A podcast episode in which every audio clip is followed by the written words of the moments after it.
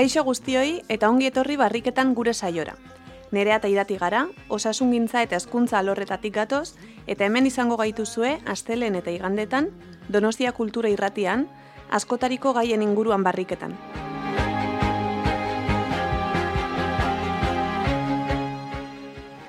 Podcast plataformetan eta irratia.donostiakultura.eus webgunean ere izango gaituzue. Mila esker guentzuten ari zareten guztioi.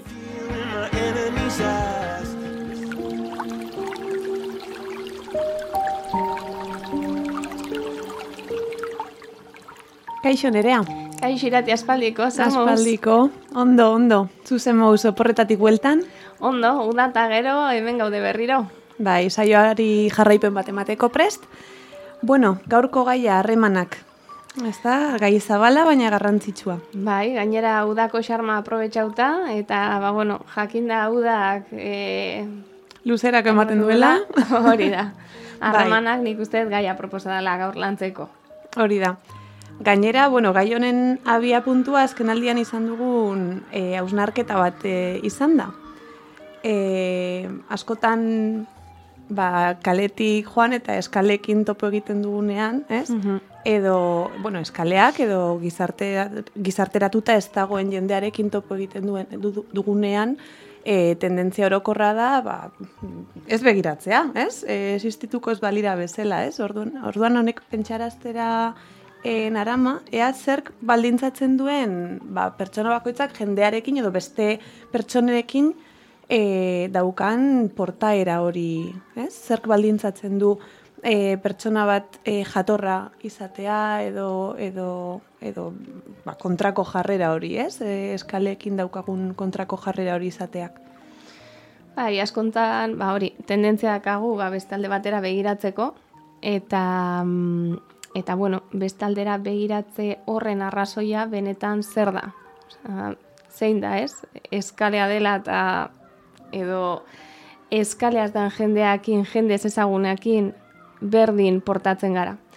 Eta hor, harreman kontzeptua e, sartuko dut, ez? Askotan e, harremana e, aipatzen degunean, eta, bueno, askotan, eta askoi, etortze jaku burura, e, ba, bueno, pareja harremana, ez? Harremanitza esan, eta, bueno, pareja harremana. Baina jakin beharra dauko, ba, bueno, beste harreman mota desberdina ditugula, laguntasun arteko harremana, bikote harremana, bai, lankide arteko harremana, ez, egunerokotasunean, pues bueno, e, pues gauden pertsonekin dakagun harremana, eta e, harreman mota diferentia diaz, baina danak harremanak izaten jarraitze dute. Eta eskale hoiekin edo jende ezagun horrekin dakaguna, baitere harreman mota bada, diferentia, baina harremana. Eta nik uste dut hor, e, diferentzia dela, bakoitzakin dakagun lotura, ez? Edo lotura horren sakontasuna.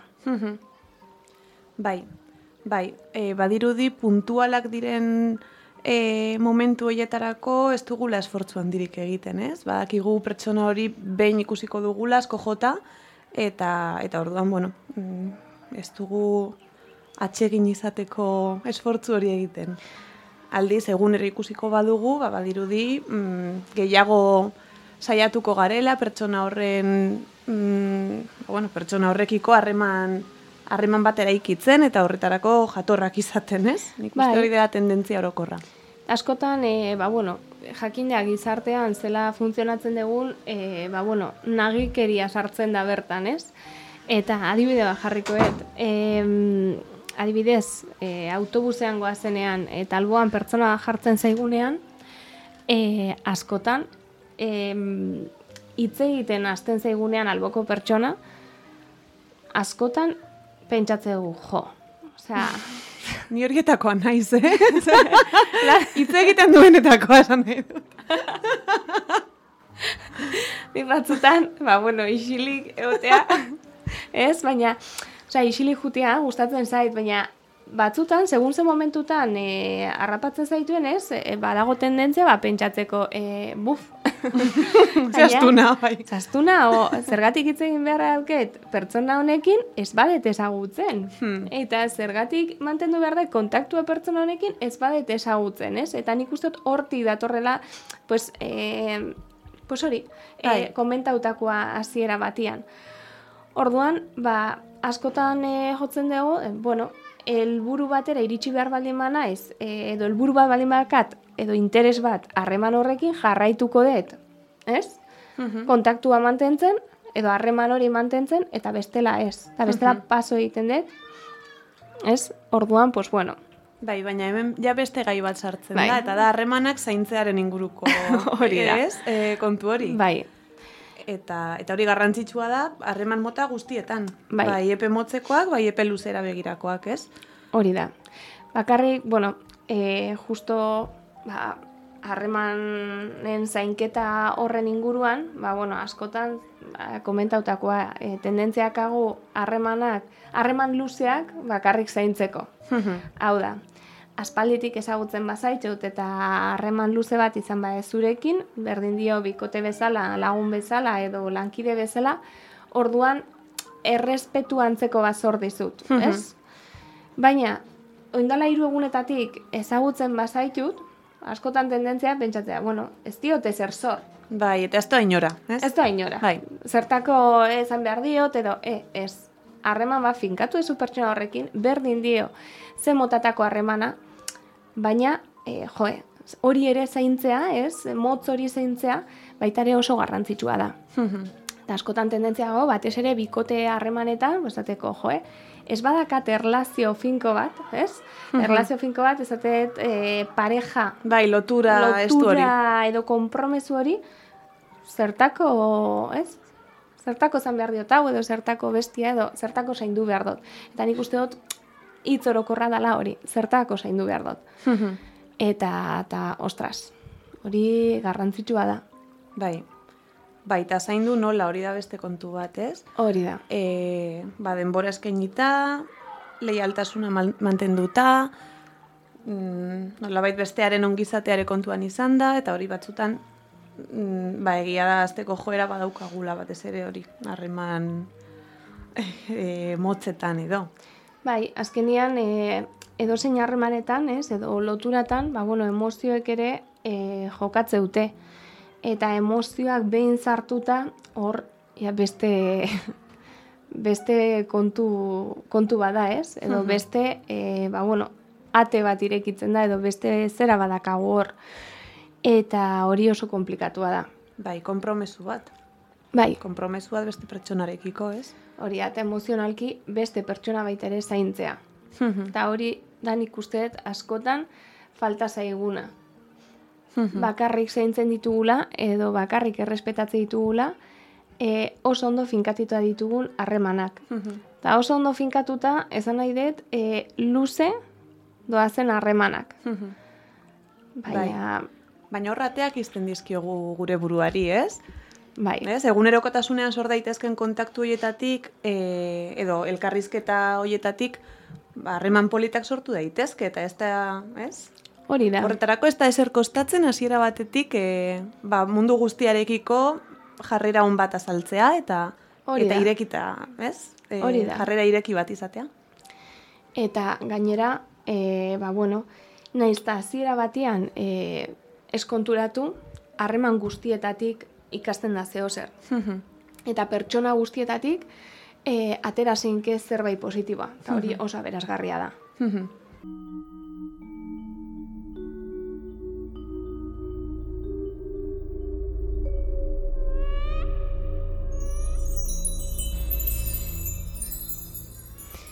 Bueno, harremanak gora eta bera, e, garbi utzi nahi dut, hau ez dela harremanak finkatzeko, oza, mundu guztiakin harremanak finkatzeko deialdi bat. Ez? Eta, bueno, em, harreman hauekin em, pues, bueno, lotuta, baita ere esatia, ba, bueno, batzuetan e, pertsona bakoitzakin dakaun e, konexio faltagatik, ba, bueno, ezin ditugula mundu guztiakin harremanak finkatu. Eta gainera, e, askotan finkatuta garen harremanak, ba, bukatu egiten direla. Eta hori onartu beharra dakau. Batzuetan, e, ba, bueno, bukatu egiten dira zerbait gertatu delako, eta beste batzutan, ba, bueno, harreman hoien zikloa poliki-poliki itzaltzen jundalako. Eta, ba, bueno, konstiente izan behar gara bizitzan aurrera goazen einean, pertsona desberdinak agertzen eta irtetzen doazela gure bizitzatik. Eta hori ez da eser txarra. bai, ez, e, harremanak garbi dago ez ditugula presio bezala ulertu behar, baizik eta beraztasun iturri, ez? Hori da. E, unean uneko harremanez ba, ba gozatu eta eta aurreko harremanetatik ere ikasi duguna aplikatzen jarraitu azkenean hori da hori da ideia. Hori da. Eta bueno, bukatzeko ba bueno, abesti batekin bukatuko dugu. Gaiarekin lotuta dagoen e, abesti bada, frantsesez, ezta? Hori da. eta e, abesti honek ezaten duen bezala, ba, bueno, begiratzen ez dugun jende hori inoiz irakurri gabeko liburuak bezalakoa da. Eta begiratzen dugun jende horren barruan oso gustuko dugun eleberri bat aurkitu dezakegu. Hori da. Hausnarketa honekin utziko zaituztegu eta aurrengo saiora arte.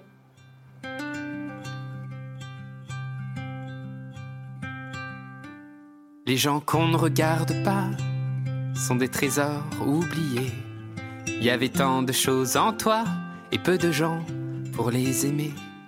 Moi je garde nos images que je regarde souvent. Avant de tourner la page, faut le vouloir finalement. Et demain, je referai le chemin, mais pas juste à tiens. S'il n'y a que du cœur qu'on voit bien. Avant toi, je ne voyais rien.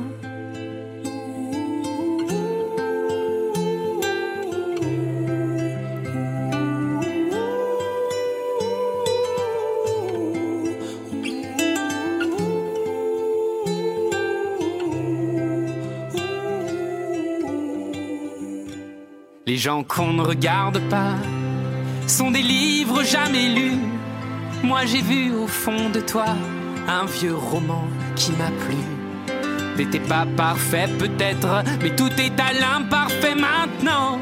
Tu es de ceux qu'on regrette, parfois génial, parfois gênant. Et demain, je referai le chemin, mais pas juste à S'il n'y a que du cœur qu'on voit bien, avant toi, je ne voyais rien.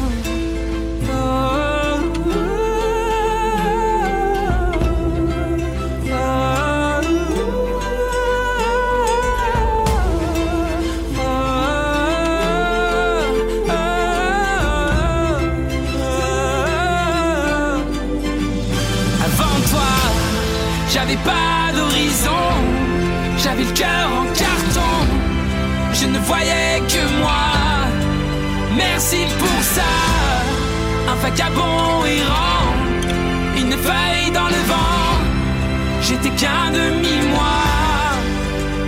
Avant toi, avant toi. avant toi. Avant toi. Et demain, je referai le chemin. Mais pas juste à côté des tiens. S'il n'y a que du cœur qu'on voit bien avant toi, je ne voyais rien.